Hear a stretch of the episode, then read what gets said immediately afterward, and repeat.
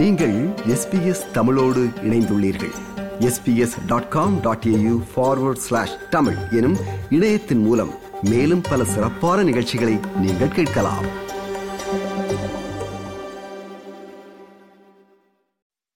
உள்ளூராட்சி மன்ற தேர்தல் எதிர்வரும் மார்ச் மாதம் ஒன்பதாம் தேதி நடைபெறும் என்ற அறிவிப்பினை தேர்தல்கள் செயலகம் வெளியிட்டுள்ளது. இதனை அடுத்து அரசியல் கட்சிகளினதும் சுயேட்சை குழுக்களினதும் வேட்பாளர்கள் பிரச்சார பணிகளில் மும்முரமாக தற்போது ஈடுபட்டு வருகின்றார்கள். தேர்தல் பிரச்சார பணிகள் சூடுபிடித்தாலும் மறுபுறம் உரிய திகதியில் உள்ளூராட்சி மன்ற தேர்தல் இடம்பெறுமா என்ற சந்தேகம் பலரது மனங்களிலும் காணப்படுகின்றது. இந்த தேர்தலினை இறுதி கட்டத்தில் கூட ஒத்திவைக்கும் செயற்பாடுகளில் அரசு இறங்கலாம் என்ற விடயத்தினை பல்வேறு அரசியல் தலைவர்களும் தெரிவித்து வருகின்றார்கள். இது உள்ளூராட்சி மன்ற தேர்தலாக இருக்கின்ற போதிலும் கூட இலங்கையில் மிகப்பெரிய பொருளாதார நெருக்கடியொன்று ஏற்பட்டு பல்வேறு அரசியல் மாற்றங்கள் இடம்பெற்ற பின்னர் இடம்பெறுகின்ற முதலாவது தேர்தல் என்பதனால் மக்களின் மனநிலை எவ்வாறு உள்ளது என்பதனை அறிந்து கொள்வதற்கு இந்த தேர்தலின் பெறுபேறுகள் முக்கியமானதாக இருப்பதன் காரணமாக இந்த தேர்தலினை அனைவரினாலும் முக்கியத்துவம் மிக்கதாக பார்க்கப்படுகின்றது. இந்த உள்ளூராட்சி மன்ற தேர்தல் தொடர்பில் பல்வேறு முக்கியஸ்தர்கள் தேர்தல் பிரச்சார மேடைகளிலும் ஊடக சந்திப்புகளிலும் பல்வேறு கருத்துக்களை வெளியிட்டு வருகின்றார்கள். நேற்று யாழ்ப்பாணத்தில் இடம்பெற்ற ஊடக சந்திப்பு ஒன்றில் இலங்கை தமிழரசு கட்சியின் நாடாளுமன்ற உறுப்பினர் சுமந்திரன் இவ்வாறு குறிப்பிட்டிருந்தார். தேர்தல் ஆணைக்குழு உறுப்பினர்களுக்கு விடுக்கப்பட்ட அச்சுறுத்தல்களை நாங்கள் வன்மையாக கண்டிக்கிறோம். ஜனநாயக நாடு என்று சொல்லிக்கொண்டு அந்த நாட்டிலே சுதந்திரமான தேர்தல் ஒன்றை நடத்த விடாமல் தடுக்கிற இந்த எதேச்சாதிகார ஒரு வன்முறை போக்கை கடுமையாக நாங்கள் கண்டிக்கிறோம். தேர்தல் ஆணைக்குழு உறுப்பினர்கள் எவரும் இதற்கு பயந்துவிடக் கூடாது. நீங்கள் சுயாதீனமானவர்கள் என்ற நம்பிக்கையோடு உங்கள் நீங்கள் நியமிக்கப்பட்டிருக்கிறீர்கள். அச்சுறுத்தலுக்கு பயந்து பதவி விலகுகிற எவராகவும் நீங்கள் இருக்கக்கூடாது.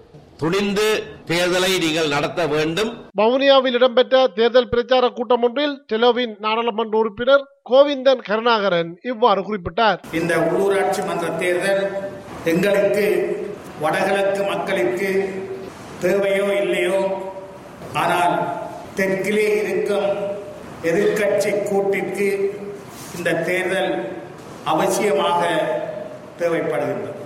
ஏனென்றால் கடந்த வருடம் இலங்கையிலே ஏற்பட்ட அரசியல் மாற்றத்திற்கு பின்பு எதிர்க்கட்சிகள் தங்களது அரசியல் பலத்தை மக்களிடையே பரீட்சித்து பார்ப்பதற்காக தற்போதைய பொருளாதார சூழ்நிலையிலும் துடியாக துடிக்கின்றார்கள். யாழ்ப்பாணத்தில் இடம்பெற்ற ஊடக சந்திப்பு ஒன்றில் அரசியல் ஆய்வாளர் ஜோதிலிங்கம் இவ்வாறு குறிப்பிட்டார். உள்ளூராட்சி சபைக்கான தேர்தல் தினத்தை தேர்தல் த- ஆணைக்குழு அறிவித்து விட்டது.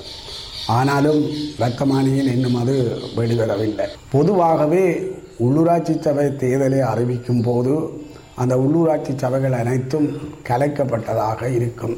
ஆனால் இந்த தடவை அந்த கலைப்பு என்பது இடம்பெறவில்லை. இதனால உள்ளூராட்சி சபையினுடைய சபையில் ஏற்கனவே உறுப்பினர்களாக இருப்பவர்களும் தவிசாளர்களும் அந்த உள்ளூராட்சி சபையினுடைய வளங்களை இந்த தேர்தலுக்காக துஷ்பிரயோகம் செய்கின்ற நிலைமை எல்லா இடங்களிலும் காணப்படுகிறது. ஒப்பீட்டு ரீதியில் இலங்கையில் நடைபெறுகின்ற தேர்தல் ஒரு ஒரு ஒரு நீதியான ஜனநாயக ரீதியாக நடைபெறும் தேர்தல் என்கின்ற ஒரு பெயர் உலக அளவில் இருக்கின்றது. அந்த பெயர் மங்குவதற்கான சூழலும் ஏற்படலாம் என்று நான் கருதுகின்றேன்.